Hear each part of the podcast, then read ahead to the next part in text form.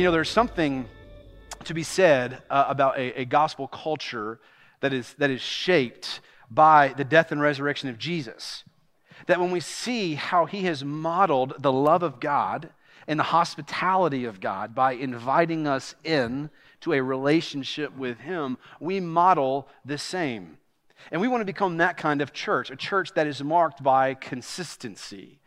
And that, that that's a lot of times where uh, effectiveness and success is found in business, in music, in sports. It's by doing the fundamentals really, really well. I remember when I was in high school, I spent an entire summer with a coach working on my craft of becoming the best athlete I could by doing the fundamentals, the basics. We'll see here starting this summer in which football coaches are going to be gathering their players and they're going to teach them the basics, the fundamentals of blocking and tackling, working on technique and getting stronger. Because if you can do the basics, you can learn how you become successful. Well, when we get to the book of Acts, we see what the church is supposed to look like. We see a model of what consistency in the basics looks like. And if we can be faithful as a faith family of doing the fundamentals, of doing the basics of what it looks like to be a faithful, gospel shaped people, that's where we're going to see the Lord do a work in us and through us for the glory of his name. Let me show you. Grab your Bible and turn with me to Acts chapter 2. Acts chapter 2. We're in the middle of a sermon series as a faith family called Sent. We are walking through the book of Acts together, studying this great book of the faith, of church history. We titled this uh, sermon series Sent because that is the theme throughout the book. You see, we, we, we see where God sent his son Jesus to come and be with us, to die for us on the cross, to rise again on the third day. We see that Jesus sent the Holy Spirit to fall upon God's people. We've seen that so far in Acts chapter 2. We see throughout the book where God sent his apostles to the nations to get the gospel out, where God sent his people out to make Christ known. And God has sent us to take the gospel to the nations so that all might know and love and follow hard after Christ. So far in Acts chapter 2, we have seen where Simon Peter stood up, preached the gospel. He is a fisher of men. He casts out the net of the gospel. 3,000 people come to faith in Christ and are baptized. Well, then the question becomes what happens next? What are we supposed to do with this group of 3,000 baby Christians? Well, they form a church. And Acts 2 concludes by showing us the fundamentals, the basics of what the early church did in its infancy. So the question is what are the marks of a gospel shaped community? What are the fundamentals that we as a faith family can be modeling and living out so we might be faithful to the text? Well, I put this in your notes the five marks of a gospel shaped community. And we're going to cover these over the next five weeks as we look at this, these six verses at the end of Acts chapter 2. These five marks are biblical teaching, reverent worshiping, generous giving, sacrificial living, and gospel sharing. We're going to see a gospel shaped community and what it looks like. And it's drastically different than the rest of the world. See, we are a people who are marked not by hypocrisy or by pretension, but rather a people who are marked by humility, wisdom, grace, and love. We're a people who are honest about our own brokenness and our desperate need for Christ and His grace. That we are a people who are pursuing hard after the holiness of God, of seeking to live a life that honors and glorifies Him. And we see God has made all of mankind to live in community. We are a people, all of us, all over the world, who were made for community. Now, oftentimes, we see this image bearing take place as people go to honky tonks and bars and ball games and parks. They're modeling image bearing. They are longing for relationships, they are longing for community. Well, who put that desire within them? God did. God put the desire for community in the hearts of all men. And you see, ultimately, the reason being is because God is in a community amongst himself. Within the one Godhead, we see the Father, the Son, and the Holy Spirit. These three are one God, the same in essence, equal in power and glory. And within this one God, we see community. We see perfect relationships. We see harmony, unity, and love. The Father and the Son and the Spirit, from eternity past into eternity future, all coexist as one God, full of love and truth. Within the Godhead, we don't have hypocrisy, we don't have elbowing for position, we don't see slander or gossip. But we see the three parts of the, the three persons within the Godhead who love one another deeply. And they model community. Well, as image bearers, we reflect that by longing for community. And God ultimately made us to find community ultimately with Him and in relationships with one another within the local church. That God designed the church to be the hub in which we gather with other like minded believers and we grow in the gospel. And so, these next several weeks, as we take time to study this text, as we stare at the conclusion of Acts chapter 2, we're going to see how God has made us to be in community to be in relationships with other believers. And one of the ways we seek to cultivate that here at Westwood is through life groups. And if you're not in a life group, I want to encourage you to take time at the close of the service, stop by the information desk and get a list of life groups and pray. Say, God, would you direct me and my family into a life group where we can make friendships and we can grow in the gospel together, that we can encourage and pray for one another to follow hard after Jesus and to fall more in love with Him, all the more as we see the day approaching. You know, if there's anything that the pandemic has taught us, is that we were not made to live in isolation as we see anxiety and depression and suicide at all time highs across the world. It's why? It's because we weren't made to be by ourselves. God made us to be in relationships with one another.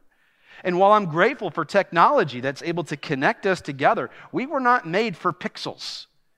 We were made for people. We were made to be in relationships with one another. And one of the things I want to encourage us to do is to put our phones down and just begin having face to face conversations. It's amazing to me the power even of physical touch, that even a, an appropriate hug, handshake, a, a way of, of loving one another and having the proper physical affection is a way of modeling the gospel in the way that God is approachable. And we do that with one another. So, this is what it looks like to be a gospel shaped people, people who look differently. So, let's get into the text and let's look at these five marks that we already see right here in these last verses of Acts chapter 2. Acts chapter 2, beginning with verse 42, the scripture says this They devoted themselves to the apostles' teaching, to the fellowship, to the breaking of bread, and to prayer. Everyone was filled with awe, and many wonders and signs were being performed through the apostles. Now, all the believers were together and held all things in common. They sold their possessions and property and distributed the proceeds to all as any had need. Every day they devoted themselves to meeting together in the temple and broke bread from house to house. They ate their food with joyful and sincere hearts, praising God and enjoying the favor of all the people. Every day, the Lord added to their number those who were being saved. I want to highlight for you, I want you to see here in the text that word devoted. You can underline that in your Bible. Verse 42, they were devoted. Verse 46, they were devoted. It means persistence. It means to continuously and constantly show strength. It carries the idea of staying in a fixed direction uh, the King James translates it a continued steadfastly. The early church was a group of people who were devoted to one another and to the mission. The text tells us that they devoted themselves, verse 42, to the apostles' teaching. Well, who are the apostles? If you go back to Acts chapter 1, verse 13, we have a list. Luke lays out for us who these apostles were Peter, John, James, Andrew, Philip, Thomas, Bartholomew, Matthew, James, Simon the Zealot, Judas the son of James. And then we also see Judas Iscariot is replaced in Acts 1:26 with Matthias. These 12 who had spent three plus years with Jesus, who saw the resurrection, who had been commissioned by Jesus, they were now gathering with these baby Christians and they were together and they were teaching them. Now, what were they teaching? When it says, verse 42, they devoted themselves to the apostles' teaching, what were the apostles teaching? Well, they were teaching what they had received and learned from Jesus. They were passing along what they had received from the Master. Okay, well, what specifically did Jesus pass along to these apostles? Well, he taught them the Old Testament in light of himself. Jesus taught how he came not to abolish the law, but to fulfill the law.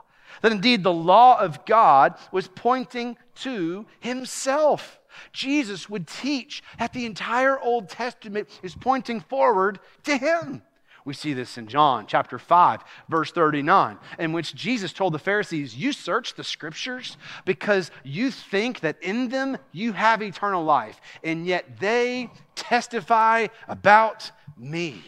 He goes on to say to them in a few verses later, in which he says, For if you believed Moses, you would have believed me, because he wrote about me.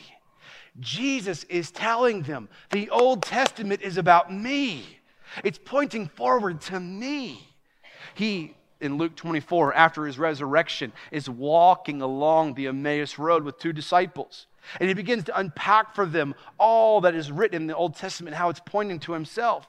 In Luke 24, 27, Jesus, the text tells us that then beginning with Moses and all the prophets, Jesus interpreted for them the things concerning himself in all the scriptures. And so when it says there in Acts 2:42 that they devoted themselves to the apostles' teaching, they were learning how the Old Testament, because the New Testament had not been written yet, they were learning from the Old Testament scriptures how they were pointing forward to Christ. That every text from Genesis to Malachi was pointing forward to the Messiah that's fulfilled in Jesus. And they would teach the church and tell them, hey, we saw him walk on water, calm the storms, teach life altering truths about the kingdom.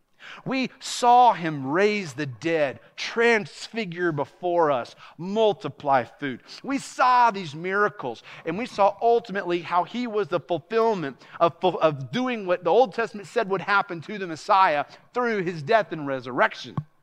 We saw that he was the one who was crucified, and through his shed blood, the forgiveness of sins is available to all.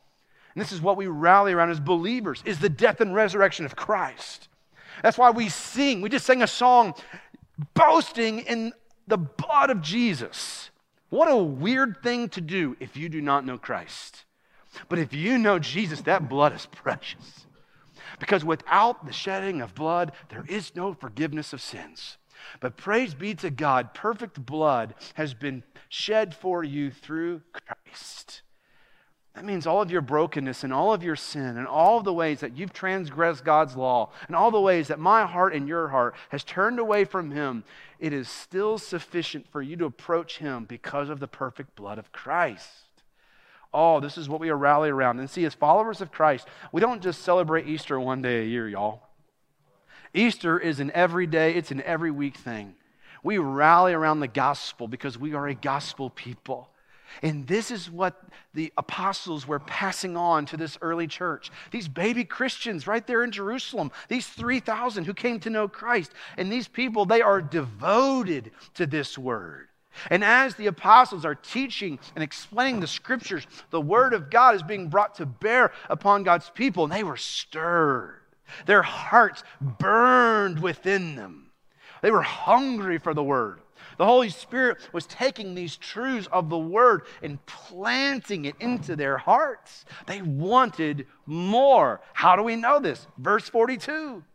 They were devoted to it. They continued steadfastly feasting on the meat of the Word of God as they heard Christ preached and taught from the Scriptures by his closest friends. And as I think about our faith family, the way I pray for us regularly is that we would be a people of the book, that we would love our Bibles. we would know them and treasure them. We would hide them in our hearts, that we would be a people who find that His law is sweeter than honey. And that when we study His Word, the Spirit takes the Word and it becomes more satisfying than a five course meal. And as we begin to fall more in love with Christ and His Word, it overflows into hallway conversations, text message threads, the way that we talk and speak with one another, that the Word of God just comes out. Uh, it's said of Charles Spurgeon that if you pricked him, he would bleed Bible. There was so much Bible within him that even in having a conversation, Scripture would just naturally flow out of his mouth. This week, I went to a sporting contest, a soccer game between two Titans, two great teams that were getting after it. And I didn't have a, a, child playing in this one, and so I got to sit back and just watch and enjoy these two great teams compete. And it was physical, and it was fast, and it was great strategy. It was really fun to watch. I enjoyed every moment of it. And there was this moment, as an unbiased spectator, in which there was a huge collision that took place, and the referee made the correct call. There was a mom behind me who disagreed. And so she is giving the referee the what for. She is working him over, just over what he has just done. And I'm sitting here thinking, lady, you're wrong. Okay, but I didn't say anything. You'd be proud of me. Y'all take note, coaches. Referees can be right, and they want to be, usually. But in this moment, the referee turned and looked at this mom, and he said, I got the call right. Go look at the book. And I turned to the guy next to me and I said, He just gave me a sermon illustration.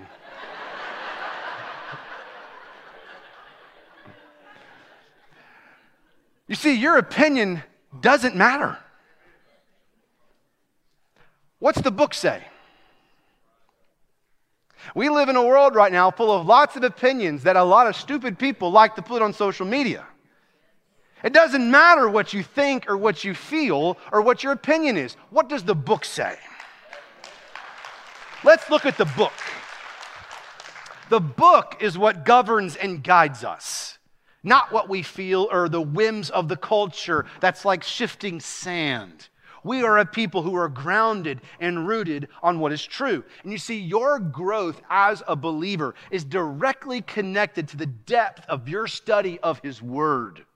Don't miss that. Let me say that again. Your maturity and growth as a believer is directly connected to the depth of your study of His Word.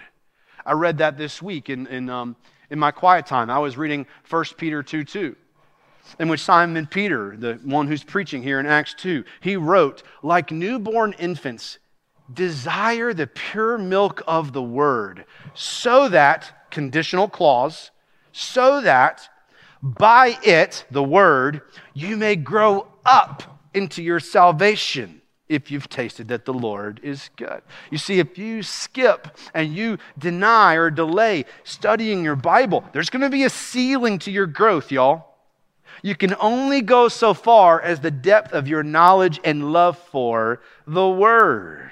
And so, what I want to do for these next several minutes that I've got left is I want to take some time to unpack what does it mean for us to be an Acts 2 kind of people who are devoted to the apostles' teaching. What does it look like for us, Westwood, to be a people of the book? Now, here's my aim this morning. My aim is not guilt. Guilt is a terrible motivator. And that's not a motivation that we see in Scripture. God never seeks to make us guilty to just force us to do something or to obey. No. What I hope to do is to bring forth from the Word living water that whets your appetite by the Spirit so that you are stirred and you have a deeper desire to thirst for the Word.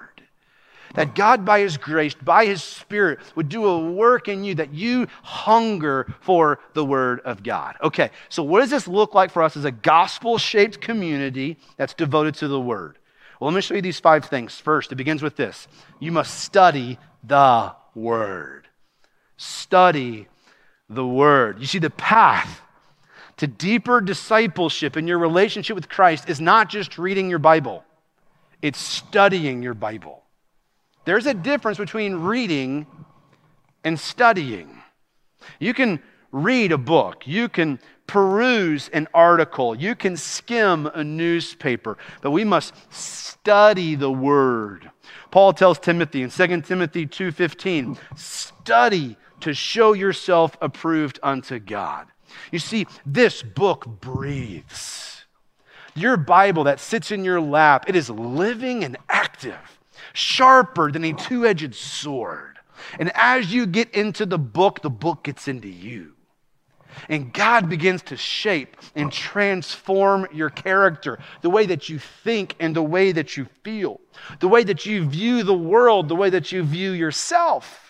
The scriptures are always working. It's amazing to me. Uh, we have deacons who come and pray with me before uh, every Sunday morning. And I had two guys with me, and I just said, Guys, it's amazing to me the power of the word. It's interesting because you go back to uh, Martin Luther in the Reformation as he's facing, going toe to toe against the Pope. And they're like, How did this Reformation happen, Martin? was a question that someone asked him one time. And he said, I preached the word and then I slept. And while I slept, the word did this work. Jesus tells a parable that the farmer plants his seed and goes to sleep. And while he sleeps, the crop comes forth. And how it comes forth, the farmer does not know. And the point Jesus is driving home is that when you bring the word of God to bear, the word will do the work even while you sleep. You see, there is power in this word. And when you get this word into you, you study it, God begins to transform your life. My fear is that far too many of us will peruse our Bibles the way that we would peruse a user agreement when our phones do for an update. You'll scroll through it and then say, I agree with it. And we follow the example of Ezra.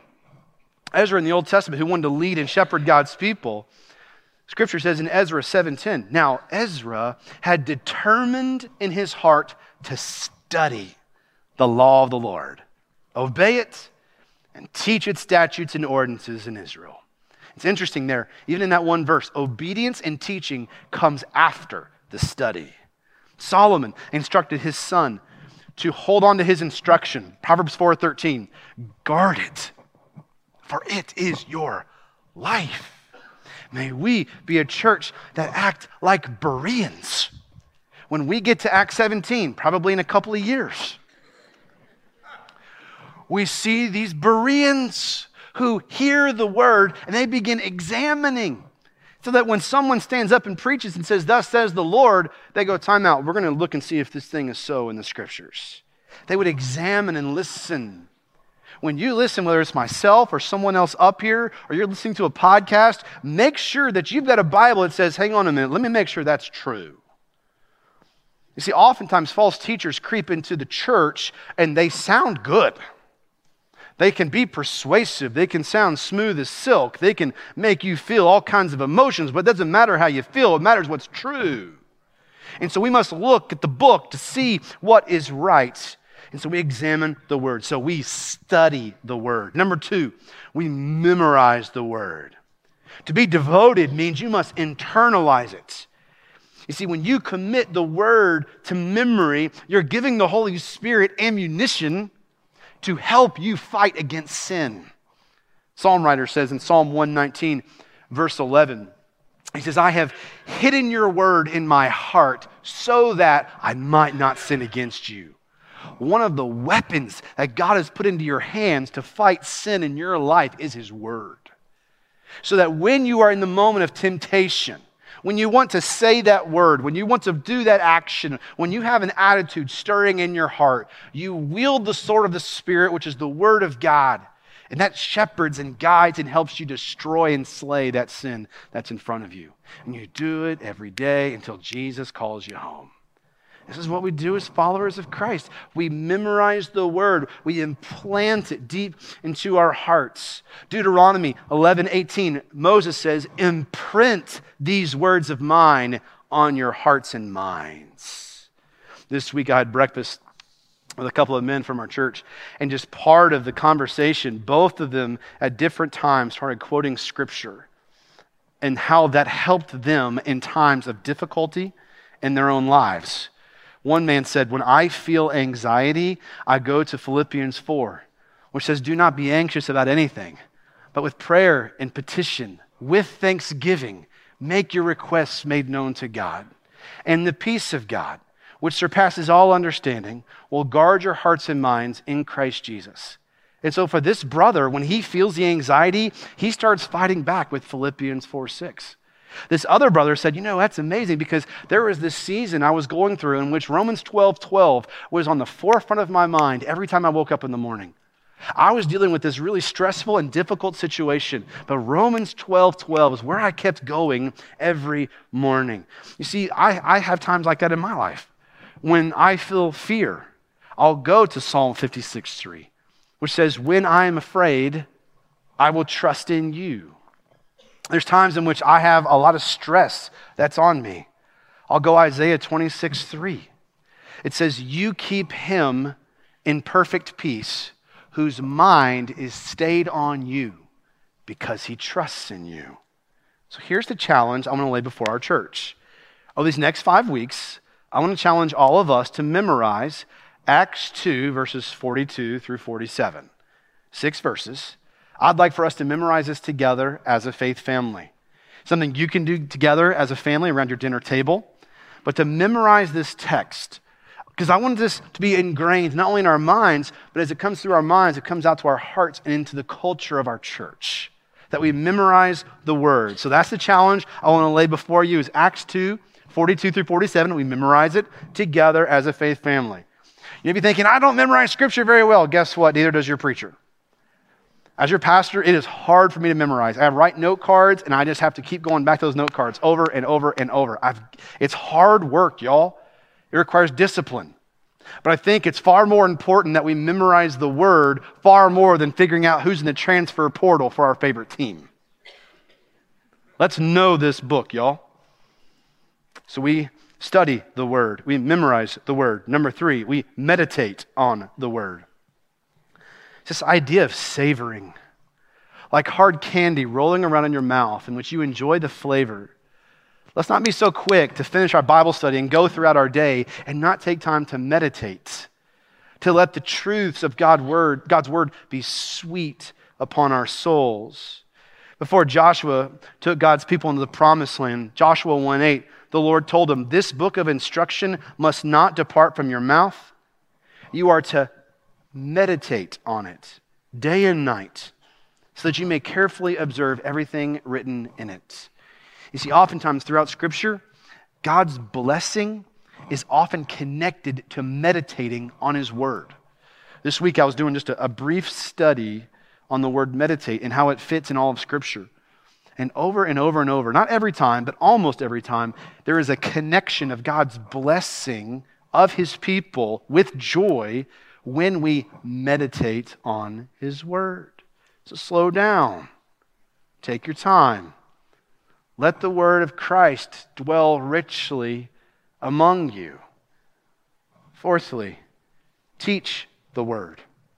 Teach the Word. Now, God may not call everyone to be a teacher of the Word. And we see that in James 3, I think it's verse 1, where he says, Not all of you should claim to be teachers. Why? Because those who teach will face a stricter judgment. That's reality. And yet, we are to all be teachers of the word.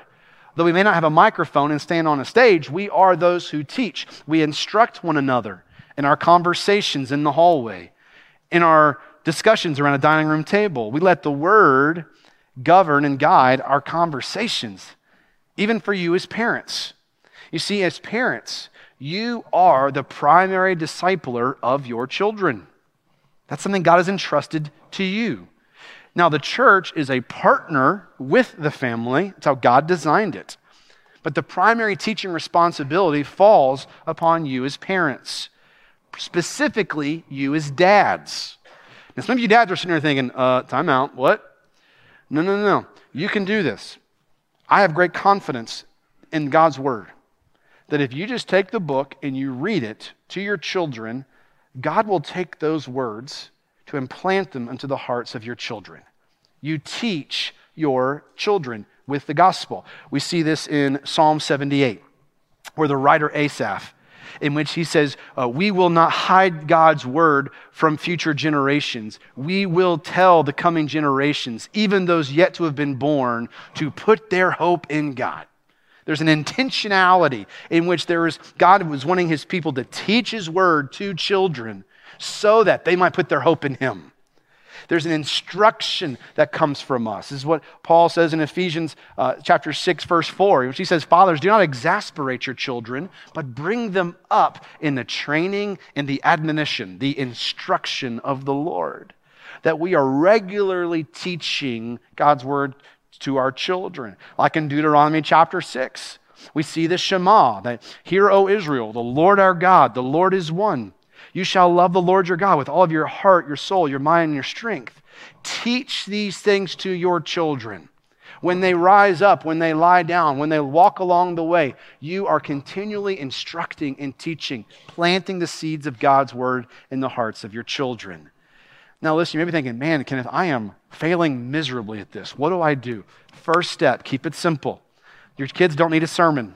My kids don't need a sermon. They hear it all the time, okay? They just need the word. So I would encourage you tonight after dinner.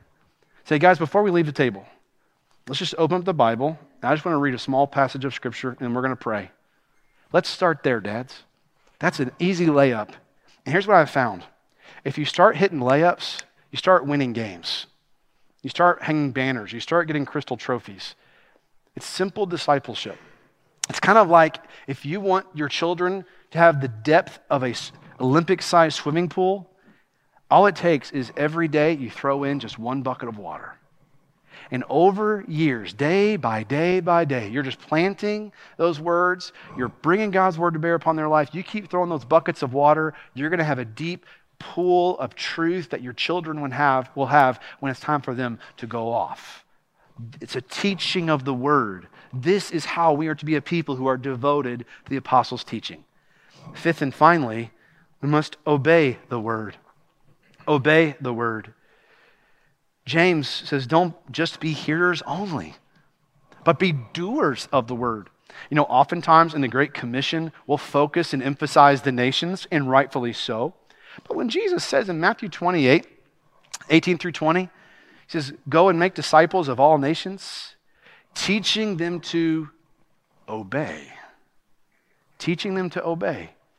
We want people to learn to obey what Jesus said. All that I have told you. We teach people to obey the scriptures, that we do what it says. We're not just those who are storing up what's true in our minds, although that's, that's true. It's got to be lived out, y'all. And the concern that I have for many, I don't think this is where we are as a church, maybe for some of us, is that we become like a sponge who receives so much water. Eventually, if it is not wrung out for the good of something else, it will begin to stink and rot and become moldy. If you're someone who continues to receive the word and you're not doing anything with it, you're going to become like that sponge. You've got to wring it out. You've got to go do something with what God has given to you. So you take what you have received and you go and bless others. So, Kenneth, what are you calling us to? It's your impact point, and it's this devote yourself to becoming a lifelong student of God's Word. Sitting on my bookshelf in my office at home is one of my most treasured possessions. It's my grandfather's Bible. And in this Bible, is his written name. And as he was fighting dementia at the end of his life, his hands would also shake. And there are passages of scriptures that he was underlining, and it's more like a scribble. And I treasure it. In the columns are written things that God is teaching him. And I look at that and I thought, man, that's exactly how I want to finish.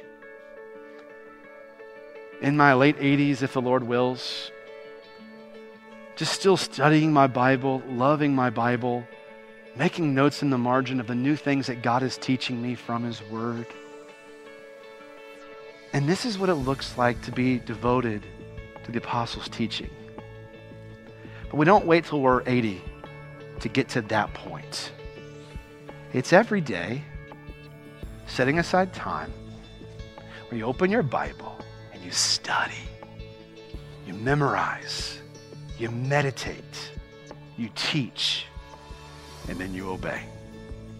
And this is what we do for the rest of our lives until we go see Jesus.